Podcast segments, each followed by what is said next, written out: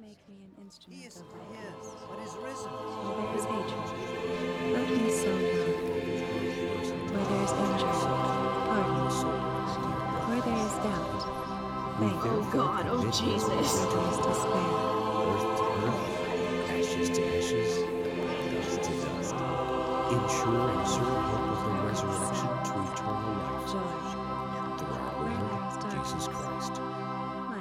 want to know. I want to know if you're a fox or a hedgehog. I don't know. I think a hedgehog. Well, we're gonna He's find out Let's dig into today on the podcast. dum dum dum dum dum. Uh, my name is Travis Sentell. Uh, I'm a writer and uh, I guess generalist, so probably a hedgehog. And uh, I'm currently working in film and television, writing a script right now for features. And then I wrote uh, a show called for a show called Electric Dreams on Amazon last year. And the year before that, I wrote and helped produce a show called Believer with Reza Aslan for CNN, which is a religious show. And uh, now I'm just kind of like finding my way. I met Travis through my wife Danielle because you have known her for A decade or more. a decade. Yeah. How'd you guys meet? at a uh, New Leaders Council event, which is like a progressive organization in the Los Angeles area. Okay, yeah. makes sense. Then Danielle you- would be at that kind of meeting. yeah, checks out.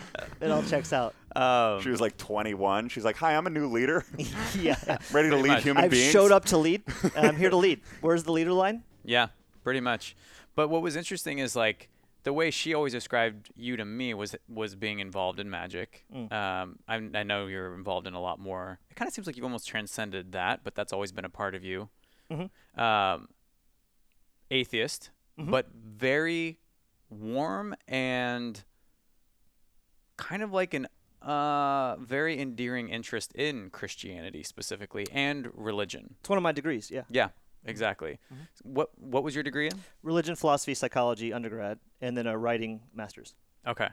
Those two things seem like they've very much merged in your adult life, the Even writing and the. yeah even then though in college i i was multidisciplinary i had a minor in theater and then those three majors and they were like what are you up to like Yeah. what are you doing and to me those along with probably sociology and anthropology those were the areas i thought well that's all the things i'm interested in this is the intersection of how and why people believe the things they believe Mm. that's what I wanted to study. And magic's the same thing to me. So all of those studies were for me the same different arrows into the same sort of morass of information, which is what's up with people? Mm-hmm. Why do you think that? Why do I think that? What's wrong with my brain? What's right with my brain? How does it work? Yeah. How do societies function? So all those things were an early interest of mine, and um, I think magic is a natural outgrowth of that. As is writing.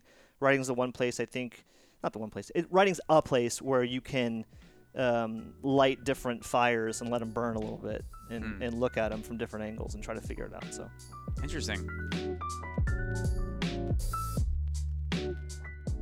So one of the things I definitely don't want to walk away from this conversation without getting is kind of um, your thoughts on religious culture and what you've learned about human behavior and human nature that lets you not be cynical about religion, because having a background in magic and mentalism is magic the, the term I should be using. it doesn't matter. Okay, it doesn't matter. Magic They're and called mental- illusions, Michael. a trick is something a whore does for money. But Or where did the lighter fluid come from? um, yeah. So this this interest you have in the human condition and what makes us tick and what all the things we can are capable of d- accomplishing and doing. One of those being making religion and and having these systems, and yet you also understand human nature and like could easily expl- explain like why religion or God is not is not real just because of the way that humans work if that makes sense. Basically, what I'm trying to get at is like Travis has a fondness for religion and is very interested in learning what people think. Yet you've worked in a field where you've constantly picked at how people work, how their sightline works, um, how how easily it is to talk them into a thought or to um, convince them to pick a certain thing. And you love Derren Brown. Derren Brown has also done a huge uh, show on Netflix called uh, Miracle, right? Where he basically imitates faith healing. So I'm always fascinated by people because we're surrounded by a bunch of cynical people who like fuck church and like they have one bad thing happen between them and a pastor, then they're anti-religion forever, anti-God. And you're like, okay, cool. You have like seen all of these things. You can you can pick apart why faith healing works, why these trends blow up, why people give millions of dollars to the church and go, that's all horseshit. Like I know how that works, and I can actually recreate it. Mm-hmm. Um, but I actually kind of like your religion. Tell me about it. You know, I'll go to church on Sunday. Like it's Yeah. like you have this weird paradox in you. I love people. I love religion earnestly and honestly. Like, and I always have. Like, that's why, that's why I studied philosophy and religion and psychology in college. Like, I, it comes from a genuine place, and the more I learn about people, the more I love them. I think people are incredible and amazing, and I don't. And the journey uh, of human history to make sense of this world that we have. Of course, religion is the place that you start. Like, of, course, religion develops, and how beautiful is that? And I, I, the older I get, the more I sort of vibe with different thinkers who sort of look at religion from a more nuanced perspective. Um, Alain de Botton, we've talked about, I think, off air, Colton, being mm-hmm. one of those people who says, You guys are really missing the boat here if you toss religion out because it's the only incubator we have. It's our first attempt, it's our, it's our first swing through to explaining the world. It's our first swing through social psychology. It's our first swing through community building and governmental hierarchies and structures. Like these are these are how tribes sort of organize themselves in a certain way. And if you throw all that out because of some obscure I don't know, uh, uh, understanding about the world that we're sort of coming to, you're missing everything. You've thrown the baby out with the bathwater entirely.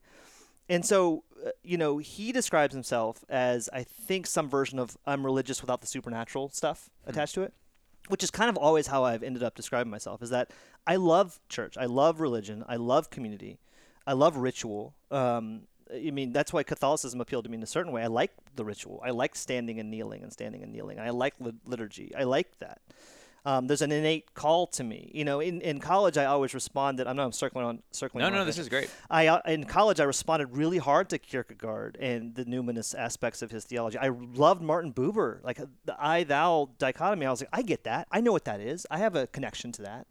Um, and so for me, there was a sense of transcendent supernaturalism that I felt. I kind of got. I understood it. I believed some things that I no longer believe. Um, not just religious based, but supernatural based, New Age beliefs, stuff like that, which I'm happy to get into. But but I, I wanted to to feel what it was, not just understand cognitively, but I wanted to feel in my heart what these things are, and and because that's part of what a person is. Religion doesn't just come out of nowhere. It's it comes from the things that we need as humans. There are these gaps in us that need to be filled that in our hearts and our minds. And I think religion has evolved to really fill those gaps in a really beautiful way. And so for me, religion doesn't make me dislike people. It makes me love them. And magic doesn't make me judge people. It makes me love them because you understand the more I learn about human flaws, the more I think it's amazing that, that we've got this far, that we've come as far as we have, that we are the society building machine that we are. Hmm. And there's flaws in humans, obviously. But you know, if you look at the the brain not as a rational organ, but as a rationalizing organ, it makes a lot of sense. And you go, oh, we just want to make sense of things. And how how beautiful is that to want to make sense of the world around you and each other? And so for me, religion is the best incubator for those ideas. There's just not a better one. And so if you love people, I think you have to love religion. And I don't have much time for people who are aggressive atheists or dismissive of people's honestly felt lived experiences. I have no time for it. I, I don't I don't understand why you would negate someone's personal experience. It doesn't make sense to me, and I I disregard them as, as quickly as I disregard the super fundamentalist religious people of any stripe. I just don't have time for it.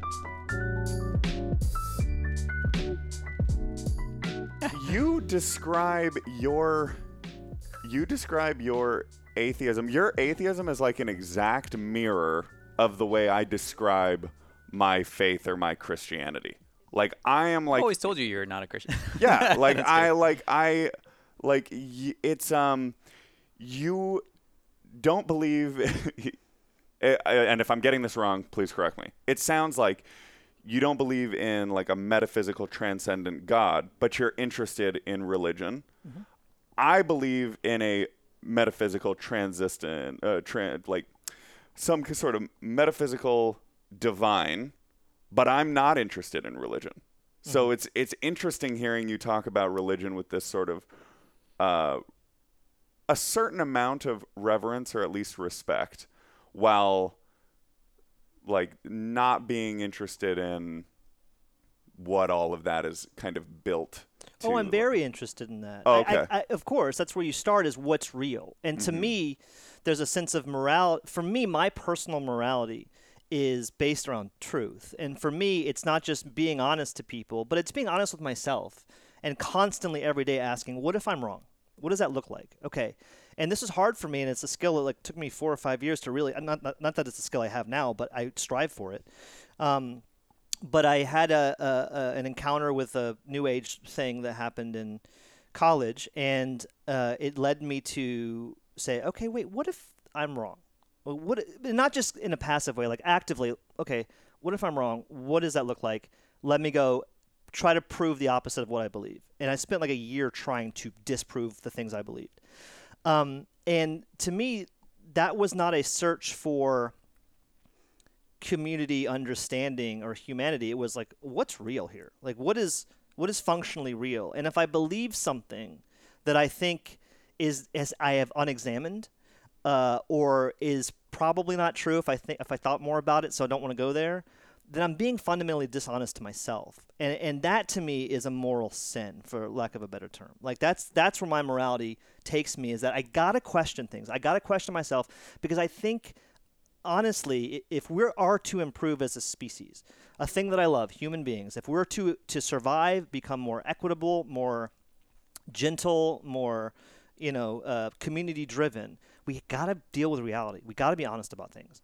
And so all of that started for me with a with an honest examination of what I thought there was evidence for, what I thought was real, where evident where where my beliefs came from, and going back to the foundation of those things.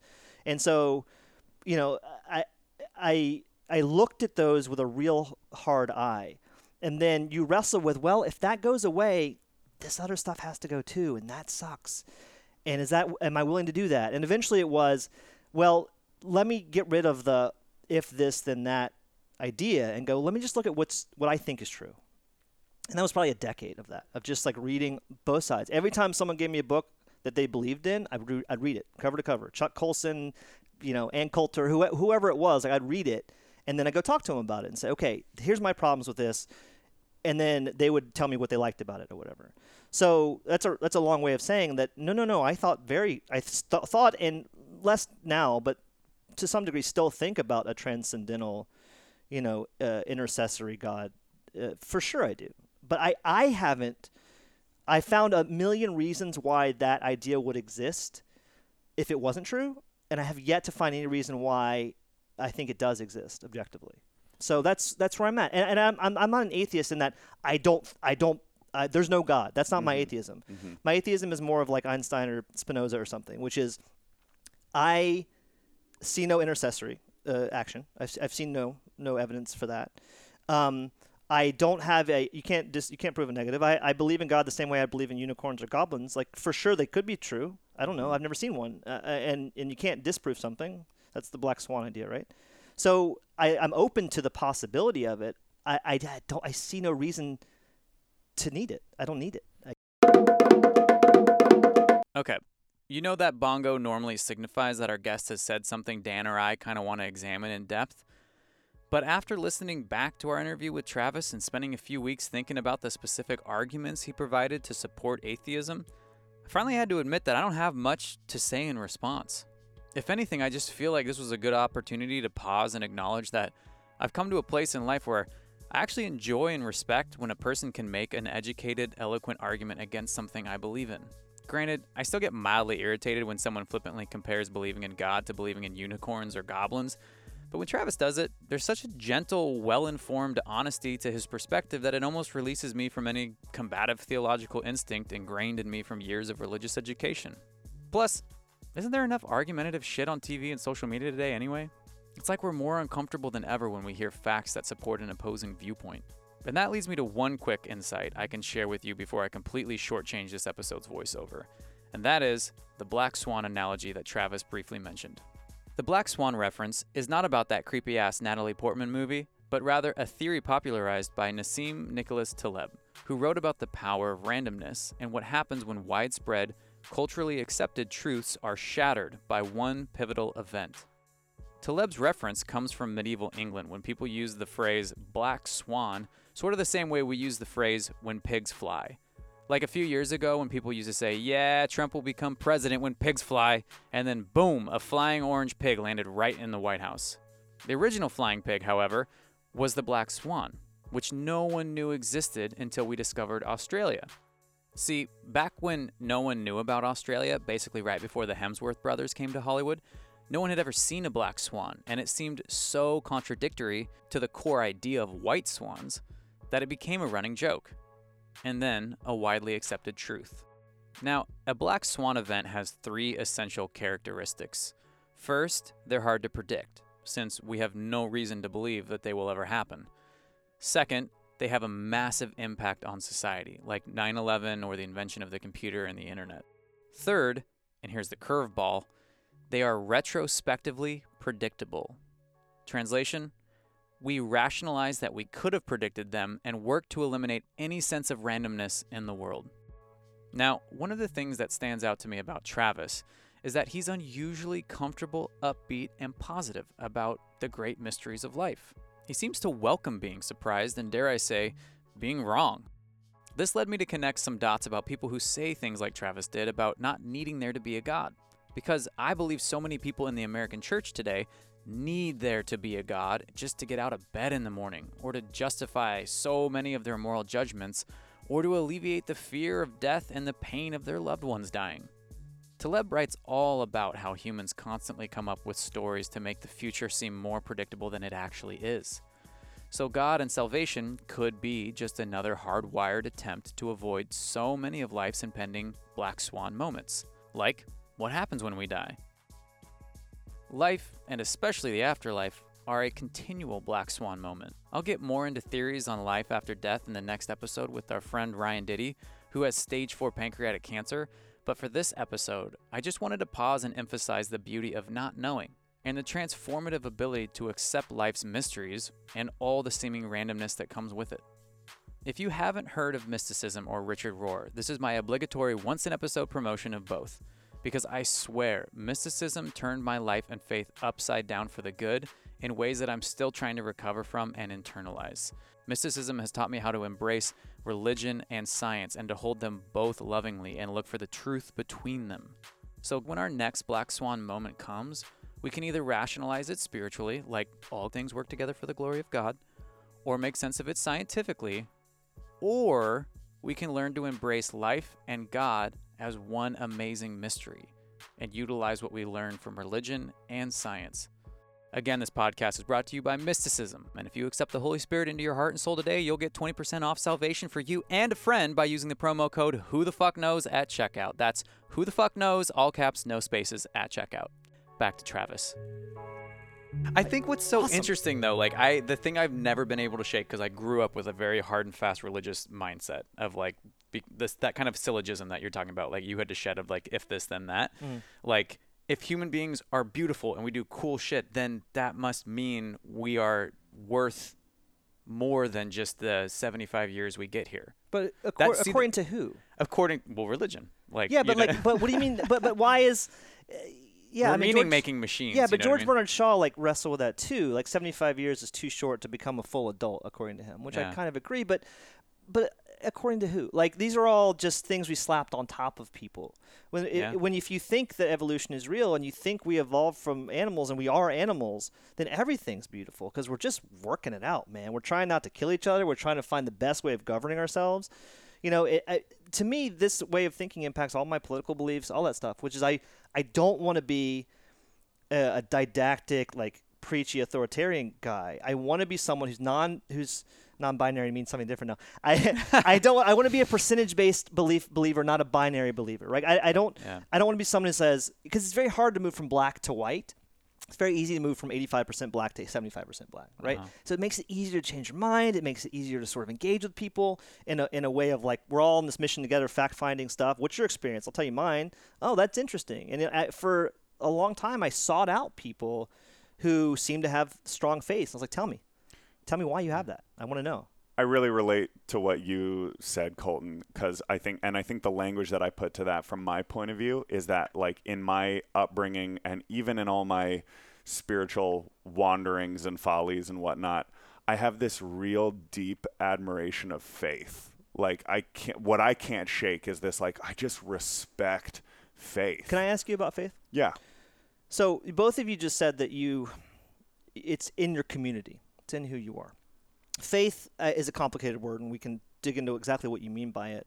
But when I hear that, I hear, I don't hear faith. I hear experience, trust, evidence. Like I, you, the people, your community at a young age, you trusted them. They told you this was real. That's not faith. That's really smart as a kid. You believe the thing your people told you, um, and there was a sense that that everyone else believes it. That's evidence also that it's true.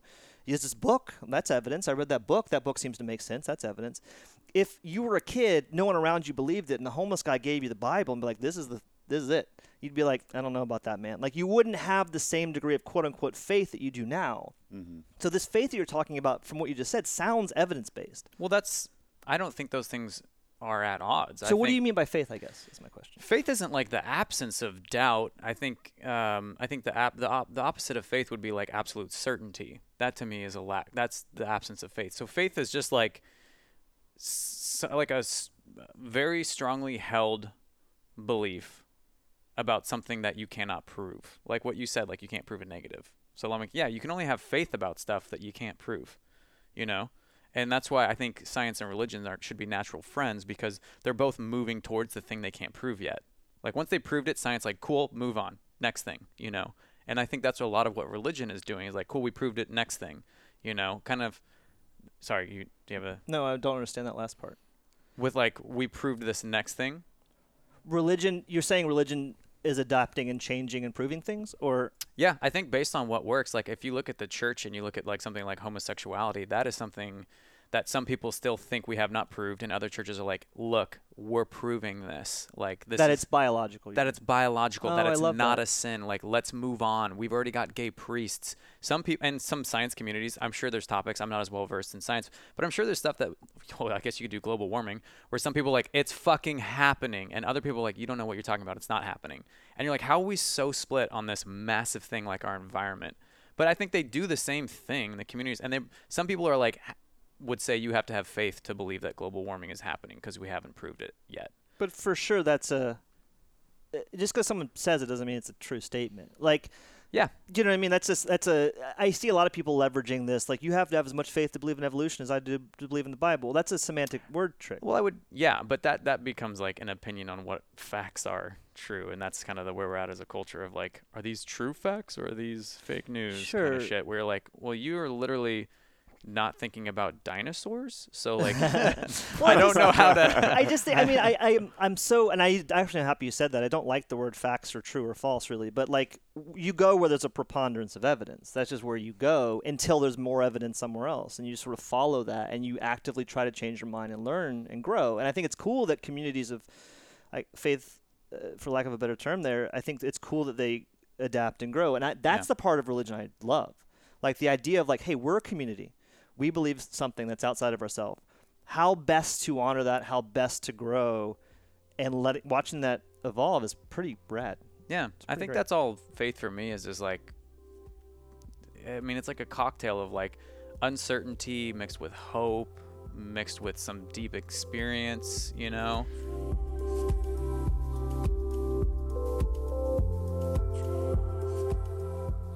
What do you fundamentally believe?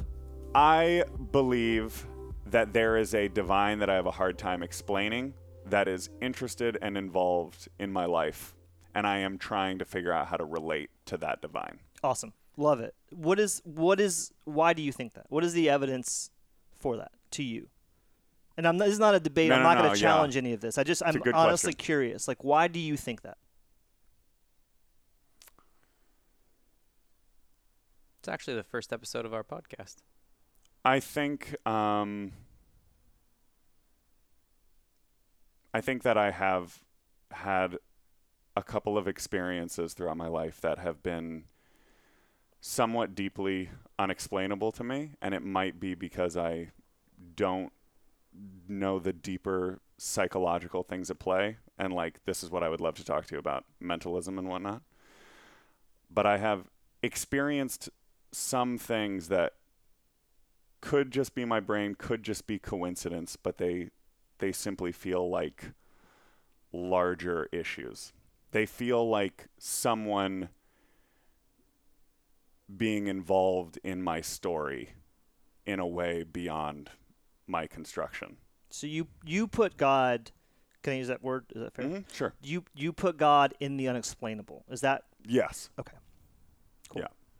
Yeah. I want to know your answer. About why I believe in God? Is yeah. that what? Oh, yeah, same same question. I assume you'd have the same basic statement. That would what separates us because we're pretty Yeah, yeah. comparable in a lot of things we believe about the world. I Yeah. Oh, yeah. And, I- and I think that's why I enjoy your perspective so much because it's like we enjoy and believe in kind of like opposite sides of the same thing. Where we're like, Mm. I, we like quarters, but like I like heads. And you're like, but I love the fucking quarter though, right? Yeah, yeah. And uh, for me, like since I was a little kid, I just always felt like I was talk. There was something else around, like like some inexplicable. I think at my most innocent state in life, I always felt like there was something around. You know what I mean? Something that I felt like I was talking to, and I could just be a psychopath, which you know one explainable reason. But i was early on wrapped that experience around religion, and I don't even think I really. I never liked church. Like I hated church. I hated all the fucking youth groups my parents made me. I never had a good experience of church in my entire youth, and pretty much to this day, I've had very few positive experiences of organized religion. But I always felt some whimsical, benevolent, kind of like all-seeing thing that was just in the atmosphere, especially when I was alone, and I've never been able to shake that. Even when I've experienced severe anxiety, severe depression, I've always felt like there's something else there. No matter how angry I may be at it, I'm still talking at it, and I never feel completely untethered to something. And you can chalk that up to quantum foam or whatever like crazy, you know, physics explanation that might be for feeling connected to everything and everyone and all that is. Um, but that to me was more of my experience and I, I shelved that for a long time the deeper I got into theology like when I went to I went to a Christian college got my degree in theology I've got my master's degree in theology and that has been the biggest hindrance I think to that natural aspect of myself which is that connection to something metaphysical and mysterious because I always felt like I had to wrap language and reason and meaning around it.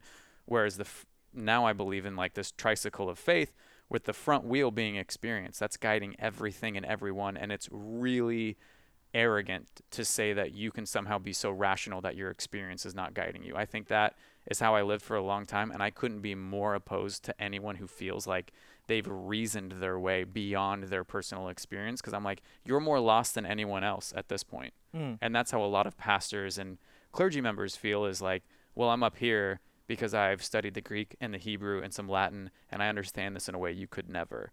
But why is that guy's family fucking falling apart? And why is he so cold? And why can't he have a conversation at a bar? Yet he's unlocked some crazy metaphysical truth that i haven't found yet Mm. um, and and the, the little kid inside me is like nah it's bullshit let's just go play in the yard you know so that's my experience in believing It's God. so in, that's so interesting. I I relate so hard to the first part of that story. It's almost exactly my experience. Hmm.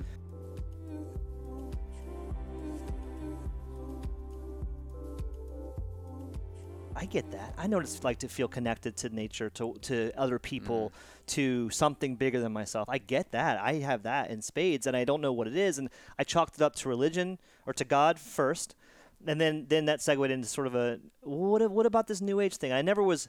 I was always looking to expand, not not contract my beliefs. When I first started, I was like, oh, what what else is there? yeah I read the Quran and I was like, oh, what's this Buddhism thing? And you know, I was trying to figure it all out. Shintoism was so cool to me for a while, and I was trying to add add to these beliefs to try to to not make sense of, but to expand this exact feeling you seem to be talking about. And who knows if it's if, if it's the exact same thing, but it, it was very similar to what you described. Um, and for me, and I, I guess my question to you is, I then okay after developing that, I was like, oh, what other explanations are there? So I took time at great personal cost to just say, okay, what else could it be? Do you think I made a mistake by doing that? No, not at all. I think that's what I love about you, and I, I think that's the aspect of myself. It's so hard to hold both truths where you're like, there's so many reasons why this is horseshit, like this whole God belief.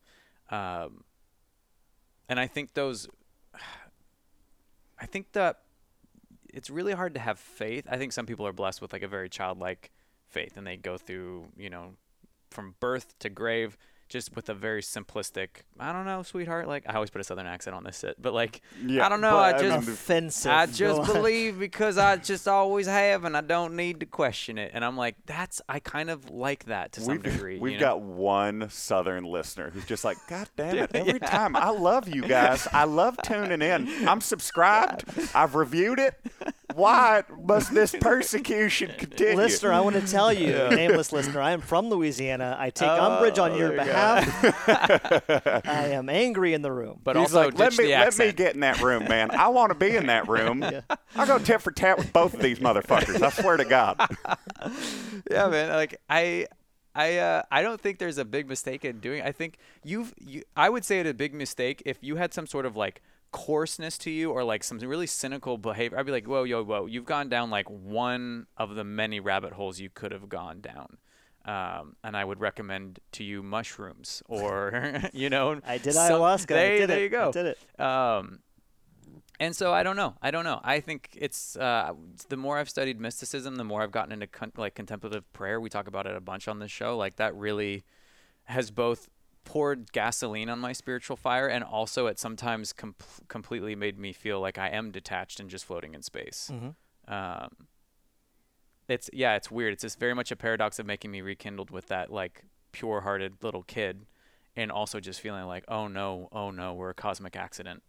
Sure. You know? to me, uh, and we don't need to go down this rabbit hole further, but I, but to me, the the the reasons, the biological, uh, again, I don't want to say I'm a strict materialist, but like the biological reasons for the things that you described, of which there are biological reasons, um, those don't impede my joy or awe or wonder. They liter- they legitimately add to it. They make me more excited, not less excited. That the idea that oh, human brains are capable of hearing voices, feeling connected, existing beyond ourselves, feeling a pull towards something else. All those I take to be externally valid, observable truths about humanity. I think those are all true. And I also believe that people have religious experiences every day. I, I take people at their word. But the reasoning behind that, I hear so often that, well, man, you're just fucking ruining everything for everybody. You're just explaining away things, and that's must suck to be you. And I'm like, no, it's so much better. It's so much more wonderful to go, look, uh, the garden is beautiful. It doesn't have fairies at the bottom of it. It is beautiful. And so I, I grant everyone their personal belief, but I, I, I really like whenever possible to, to push back on the idea that there's some sort of um, exclusive right that, that religion has to awe or wonder. And, and part of that is Yeah. the, the different direction that we went uh, upon experiencing it. You know, uh, Yeah. we had this connective feeling, the sense of being attended to, of, of discussing things, of feeling comforted in times of grief, of feeling excited in times of awe. And there's different ways to look to look at it. And I, I do it was an honest question. I do wonder if if people think that by by po- trying to poke holes in my own beliefs, which I try to do every day, if somehow people think I made a mistake by doing that, if that's somehow made my life worse from an external perspective, I, I like to get that sort of feedback. From Oh, I, I still love to try to poke holes in my own shit because I've I'm constantly questioning if I'm I'm just siloed off. That's just why I love discovering Derren Brown. Have you and- read the neurobiology of because of why you have those experiences? Uh, some of them. You you talking about like awe and, and feeling like something other than. Yeah, split brain theory. Yeah. stuff. Okay. I don't I don't know that theory in particular, but I love materialism. Like that was one of my last classes at seminary, and it was almost like I had been like building up a more structured faith, and then that last class just like was like, and now you're done. That's And then it handed me the stuff that like shattered Here's a everything, hand and I'm like, grenade. oh fuck, like where is the soul in the body if you have Alzheimer's? Like I don't know.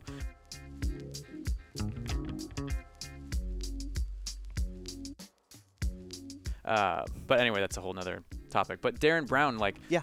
like made me enjoy picking apart my faith because I've never liked the whole faith healing bullshit. Like, I don't like any of that. Sorry if, if anyone grew up like super Pentecostal and you believe in the whole boom healed, like, and they're getting shoved to the ground. Like, I grew up that way, I- but I get, but yeah, yeah, I and you're- left that behind. your stories, like, I experienced that in college very late in life when we had a conference at APU for the Pentecostal church. It was like their big summer conference, and I was a, just a camera operator, and I was like, what the fuck is happening? Like, Mm-hmm. before the service even started, people were like in the upper decks praying in tongues. and it just was like, and it was the most haunting. That was an ASMR thing in my ear. just now. It Holy so shit! good. Yes, it was so good. dude, it made me so. Imagine being in this huge arena and just hearing people walking back and forth, speaking in tongues in the dark because we're setting up for the show, and I'm like, I don't like this. This is Mm. not. Like whatever peace I have with some mysterious divine figure, this is not helping it. I'm so This- into it. I'm so, I'd be so into that.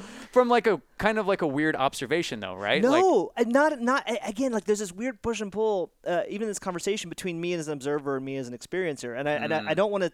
I don't want to pretend that I'm an observer above the experience. I would be in that thing. I'd be like, "Wow, what? What?" I would try to tap into it. Yeah. I would try to feel what they're feeling. Like, I would be so into the experience of that, not in a way of like these, you know, glossolalia. Yeah. I'd be like, I'd be like, "What's up?" Yeah. What's up with it? Is this a part of the human experience I don't know about? I- I just I think that stuff is rad, man. Like, I used to sneak out and go to tent revivals.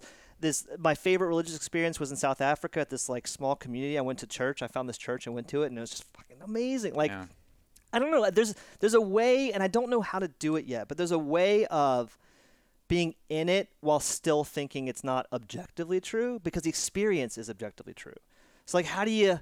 This is why you're so fascinating to me because the stuff that I'm like, nah, thanks. You're like, oh, but that's the best part. There's- you so, know? Yeah, I love so that this is this is what I'm interested in because I was absolutely raised Pentecostal, evangelical, very very like within the charismatic tradition. So it's it was all faith healing, all like I was encouraged to start trying to like pray for my tongues when I was six or seven years mm. old, like.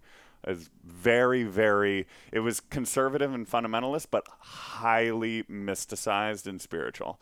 Uh, everything short of like snake handling, like that was like a bridge too far. But what state are you from? uh, I uh, irrelevant, but I Went to school in I- Florida, Yeah, though. I went to college in Florida, but I was raised. I'm a missionary kid, so I was raised in Thailand. Cambodia, and Eastern Europe. I lived in Colorado briefly. I went to college in Florida, and I moved out to California after I graduated.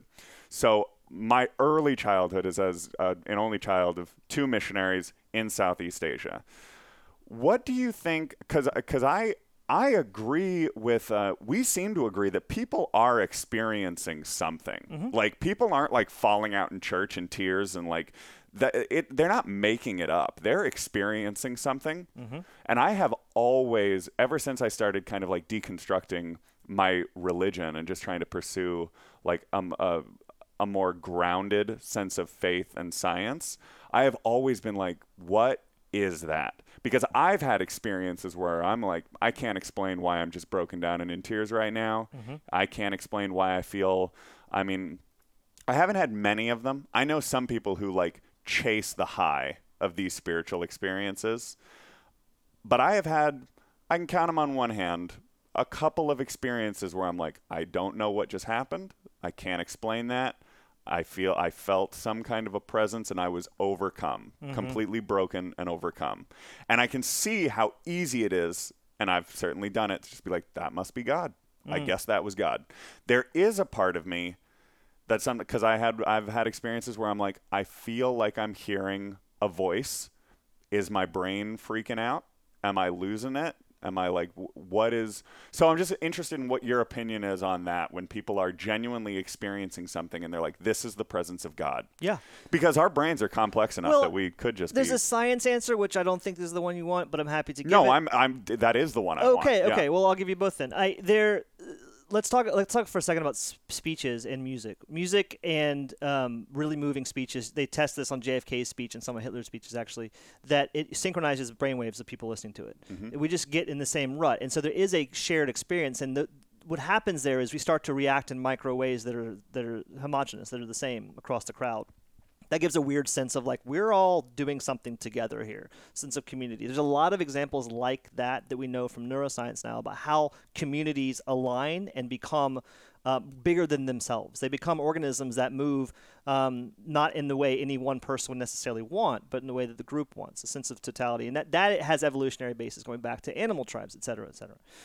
Um, there there are also simultaneously reasons why you would hear voices. There's reasons why you would have transcendent experiences. There's reasons why music would make you uh, would connect you to the emotional centers of your brain, et cetera, et cetera.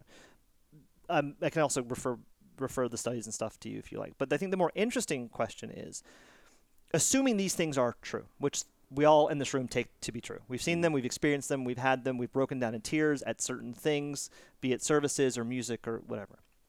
If given that that's the case, let's start there. The question then is, why? To me, God is the first answer. Okay, I don't, I can't explain this. I've been given this thing. It's God. Why, why stop there? Mm-hmm. Because what risk is it to you to keep looking for more answers? Mm-hmm. Do you know what I'm saying? Like Yeah. this is the, what I run into sometimes is that you stopped at an answer and you didn't keep looking. Mm-hmm. And I and I, I guess and not out of a sense of judgment. Like I I I wonder actively, and I guess this is where I'm at today in my life of like, is it better to stop? Like is it is it just better to be the thing and, and exist in that community and have that moment That's a fair question indeed, Travis. Why is it the instinct of so many to experience something mildly mysterious and call it a miracle? It feels like basic human instinct to ascribe cosmic significance to mundane events. A lot of us do that, and humans have been doing it for as long as we've been around. But what about the really far out stuff? Events that defy logic and reason that seem to point to a being beyond our realm. A director rewriting pages of our script and slipping Teamsters cigarettes so the light shines on us just right. But Travis makes a good point. Why is that the answer? Especially if it's our easiest conclusion. Why are we getting off at the first stop on the line? My guess? We're scared. It's dark up there past the God stop, and maybe we just like believing in a little magic. So I had an idea. You can keep your sacred experiences and spiritual memories. We'll dissect one of mine. A quick reminder I am diagnosed as having depressive disorder. I won't belabor the point, it's very common and it has been covered extensively. I just need you to know that it has been a very painful constant in my life, and for me and many like me, it is an illness. I have been very medically fortunate throughout my life, so this disorder is the only chronic illness I have experienced. All that to say, there are times when curing it would feel like, well, a miracle. Religion is kind of like alcohol to me. Because I have a tendency to depend on it, I try to enjoy it in moderation, unless I get around the wrong kind of people. A few years back, I was in a space of spiritual upheaval and frustration, grasping for answers and absolutely spiraling through a bad depressive episode. So, I started hanging out with a group of charismatic Pentecostals. One Saturday morning at about 9 a.m., one of the young ladies in the group called me up. I was still in bed and I had a full day of YouTube and eating my feelings ahead of me, but I picked up. Hey, Dan, glad you answered. Listen, the Lord really put you on my heart this morning. We're all going to this revival meeting in a couple of hours, and I think God just really spoke to me and told me you should come. God wants you there. God hadn't said anything to me, but I decided to go for it. The revival was a massive prayer event being held at the LA Coliseum. Something like 50,000 people came to this thing. It was huge. We entered the stands and found some seats high up towards the back of the stadium. Worship bands played on a huge central stage as pastors from around the world would get up and make bold prophetic declarations about the revival God was bringing down from heaven. I looked around and was absolutely stupefied to notice another small group of friends. A few of them I was extremely close to, but completely unaffiliated with my group, sitting just a few rows behind us. That was a pretty wild coincidence. We all settled in, and everyone got to praising the Lamb of God, glory hallelujah, except me. I still had my doubts, and I had quickly started wishing I had just stayed in bed. I was simply not feeling the power of the Holy Spirit. I sat quietly for a good 20 minutes or so and started planning on a polite way to take my leave. Then one of my companions, a young woman sitting next to me, put her hand on my shoulder and quietly said, God wants to take away your depression. I looked at her, a little stunned. We had never spoken about this. And she said again, God wants to heal your depression. Then I completely broke down. I hunched over onto myself and started sobbing into my hands, having a full breakdown. She put her hands on me and just began praying God is healing you of your despair, your hurt, and your suicidal thoughts. He is taking it all away. I see arrows of fear and hopelessness that the devil has attacked you with, but God is pulling those arrows out and you are healed. I felt her hands on me, then two more, then even more. Soon, a small group all gathered around me, praying loudly, speaking words of encouragement, and declaring healing while I sobbed. This went on for at least another 20 minutes. When my sobbing subsided and hugs were shared, I felt absolutely incredible. I felt light and full of hope and promise. I felt healed. The young woman who had invited me smiled at me and said, I knew God wanted you here. It was a miracle. Well, it was a miracle that lasted a few weeks. Actually, I think I got a solid two months out of that. But alas, I would get depressed again. All my same symptoms would come back. It's been over three years, and I've had worse depressive bouts than that one. So, what happened? What was that? I'm going to fully admit, in hindsight, this one is not all that elusive of a mystery. It absolutely felt like a miracle at the time because I was so hungry for relief. And ironically, that hunger for relief is exactly what made me open to spiritual experience. Psychologists have studied the brains of people experiencing the transcendent, like meditating monks and praying nuns. Portions of the brain are turned on and off by prayer and mindfulness, and even the types of mindfulness we engage in, such as word based or image based, isolate parts of the brain in different ways. They've also experimented with electromagnets being placed on individuals' heads, sending low frequency signals into different portions of the brain, and they can successfully create a sense of what subjects call divine presence, transcendent peace, and in rare occasions, even some visions. They call the device placed on the heads of these test subjects the God helmet. There's a subset of the general population that is psychologically geared towards absorption, a scientific term that generally refers to people more open to experiential stimuli. These are the people whose brains seem to be more sensitive to visual and auditory cues, like sunsets or powerful music. Individuals with synesthesia, a neurological phenomenon in which people experience sound as colors or images, are extreme versions of those within the experiential subset. These are people who are also prone to draw emotional connections between otherwise random events. Perhaps most importantly, psychologists agree this is a learned response to stimulus. People can be educated through social instruction, like church, and through mindful meditation, like prayer, to see narrative in randomness, connection in chaos. I am absolutely one of those people. Of course, my friend could tell I was depressed. I'm not good at hiding it. It was all over my face, my body, the way I spoke. Of course, the physical contact of a loving hand on my shoulder created a neurological initiation of serotonin, dopamine, and endorphins to be released by my brain into my bloodstream, unlocking an emotional release of tension. My friend called it God, but she could have easily just said, I see you are hurting, but I'm glad you're here and I love you. And I would have wept the same way. Sobbing and being handled lovingly by people who cared about me temporarily reversed my depression because that is how human brains work. Our brains react to stimulus of music, the concentration of prayer, and the bond of community by doing what brains are designed to do. They make meaning. I'm going to get back to our conversation with Travis now, but I want you to tune in for our next episode of The Back Pew. We are going to have a conversation there with a really awesome subject who personally made me challenge some of my reductionistic psychology notes here. In this episode, I was really only interested in how our brain experiences what it does. Personally, I'm more interested in why. Back to Travis. I know you can't really like give away magic tricks and how they work, right? 'Cause This is the how-to code. section of the is part podcast. code. well, it's just we're gonna pull up a We're little. talk bit, about double lifts and Well, how do forces work? uh, a force is a way of getting someone to do something uh, while the, uh, them thinking they have a free choice. Right. So like There's like a cards, hundred different forces. Really? Yeah. So like when they fan through the deck of cards and I say five of clubs and that's you force that. Is that literally just a pause in the fold of the?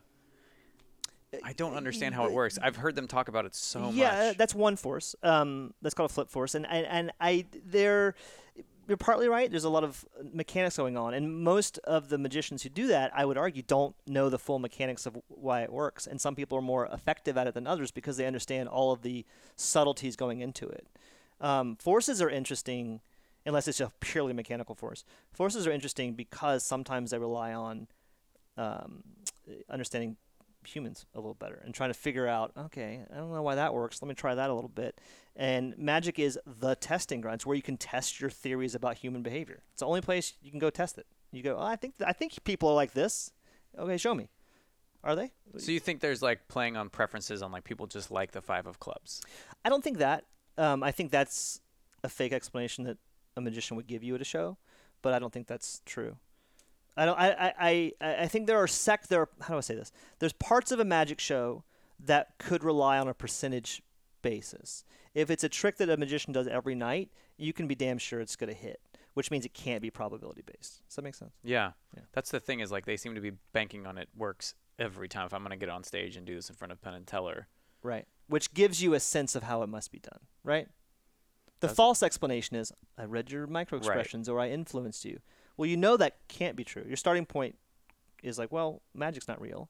So what? so what? Yeah. Right? I guess um, are there any like foundations you can give us to something like even what we saw at the uh, Black Rabbit Rose, where she typed something into her phone, aside from a fucking mirror above her that he's looking here and the mirror is bouncing off that and coming back down. Why he? But he had it already like a photo of the thing she had typed in on his Instagram. Mhm. Remember that? I do. I mean, What are the? facts? that's a specific. That's not a foundational question. That's how his trick was done.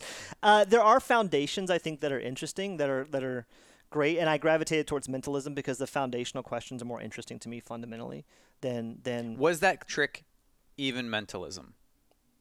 uh, in that it gave the appearance of prediction. Yes, it was. Uh, mentalism.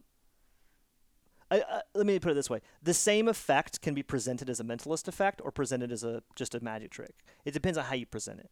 So, um, you know, if if I say I'm going to read your mind or I'm going to influence you to do something, that those tend to fall in the mentalist camp because it's giving the impression of uh, mental manipulation or mental receptivity, right? Um, but uh, you can take the same mechanical effect and dress it up differently and just make it look like a magic trick or something. That's what sorry. That's what makes ma- magic consulting so fun. I have a lot of friends who are magic consultants on television shows, and they're like, "Okay, here's the effect we want to do. Here's eight ways of doing it. What's the best?" That's that's cool. So the code is like you can consult Mm-hmm. and tell people ways of getting things done, but you can't reveal.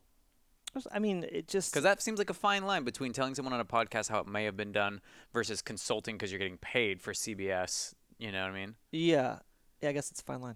The, the magic community is so fascinating. There's like this weird loyalty that I'm like blown away by, where you don't find a truckload of YouTube clips of people explaining major tricks because they only tell like one or two people, and those one or two people are so either loyal or Well, what's so interesting, uh, and hold that whatever you're going to say. I'm curious. All I, good.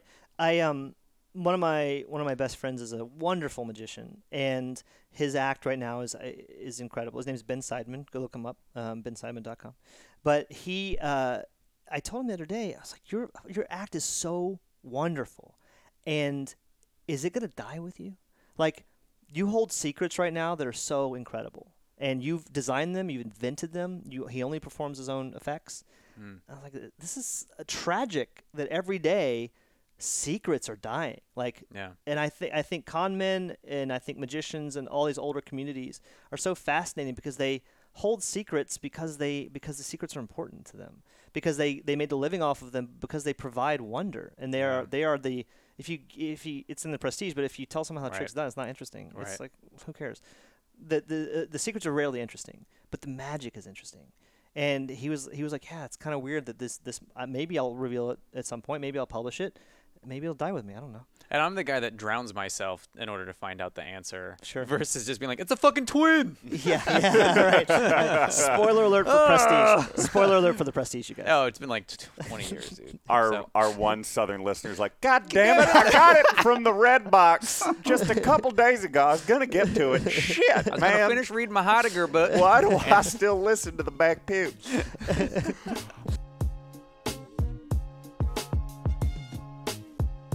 I have a I have a very direct question, and you can answer this however you like.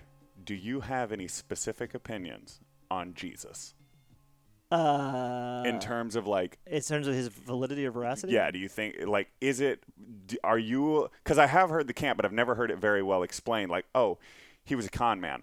I've always I have always been of like I think he either really really believed that what he was saying was true or he was just a lunatic.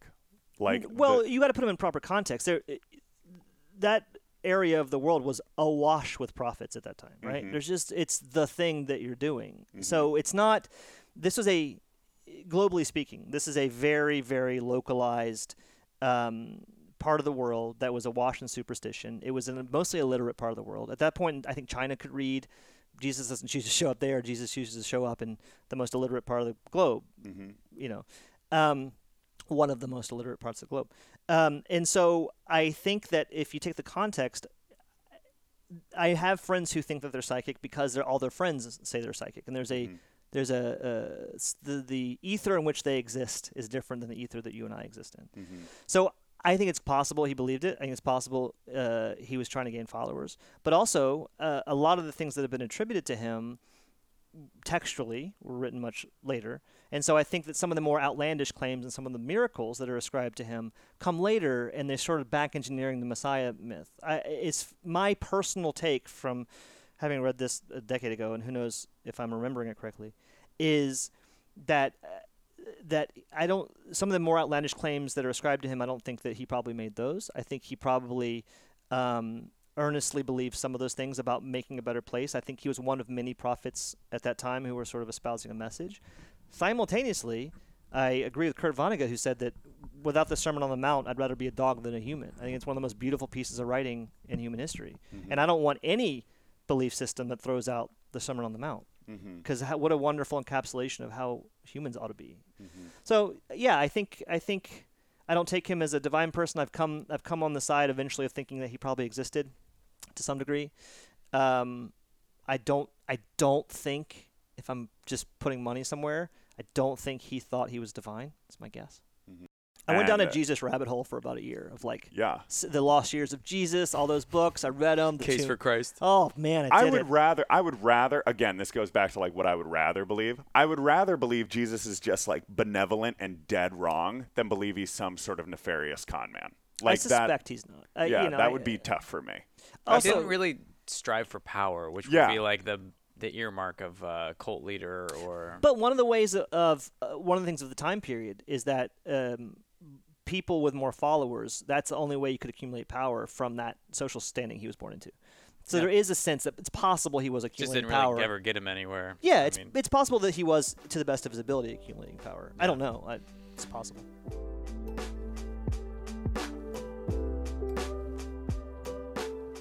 So the question that we always that we always put to our guest, and you're free to interpret it however you like. The question is generally, what is something about God, faith, the universe, whatever you might like, that you would confer upon the public or just upon people in general?